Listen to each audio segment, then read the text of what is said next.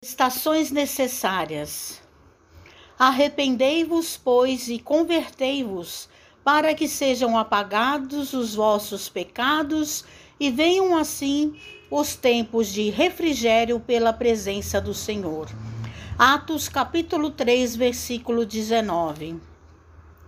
Os crentes inquietos quase sempre admitem que o trabalho de redenção se processa em algumas procedências convencionais e que apenas com certa atividade externa já se encontram de posse dos títulos mais elevados junto aos mensageiros divinos.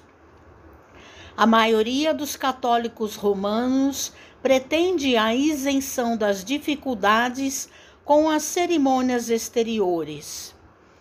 Muitos protestantes acreditam na plena identificação com o céu tão só pela enunciação de alguns hinos, enquanto enorme percentagem de espíritas se creem na intimidade de supremas revelações apenas pelo fato de haver frequentado algumas sessões. Tudo isso constitui preparação valiosa, mas não é tudo.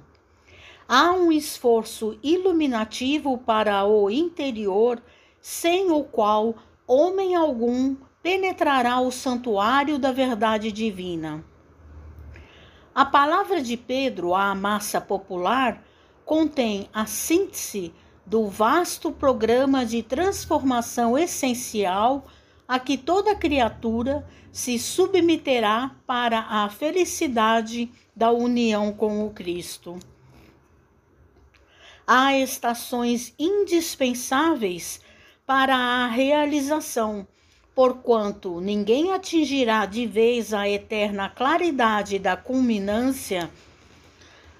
Antes de tudo, é imprescindível que o culpado se arrependa reconhecendo a extensão e o volume das próprias faltas a que se converta, a fim de alcançar a época do refrigério pela presença do Senhor nele próprio.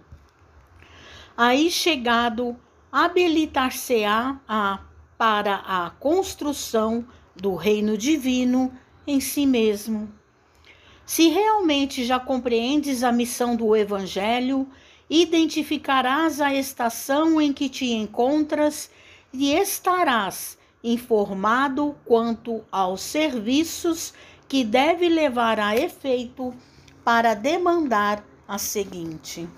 Mensagem de Emmanuel no livro Pão Nosso, psicografia de Francisco Cândido Xavier.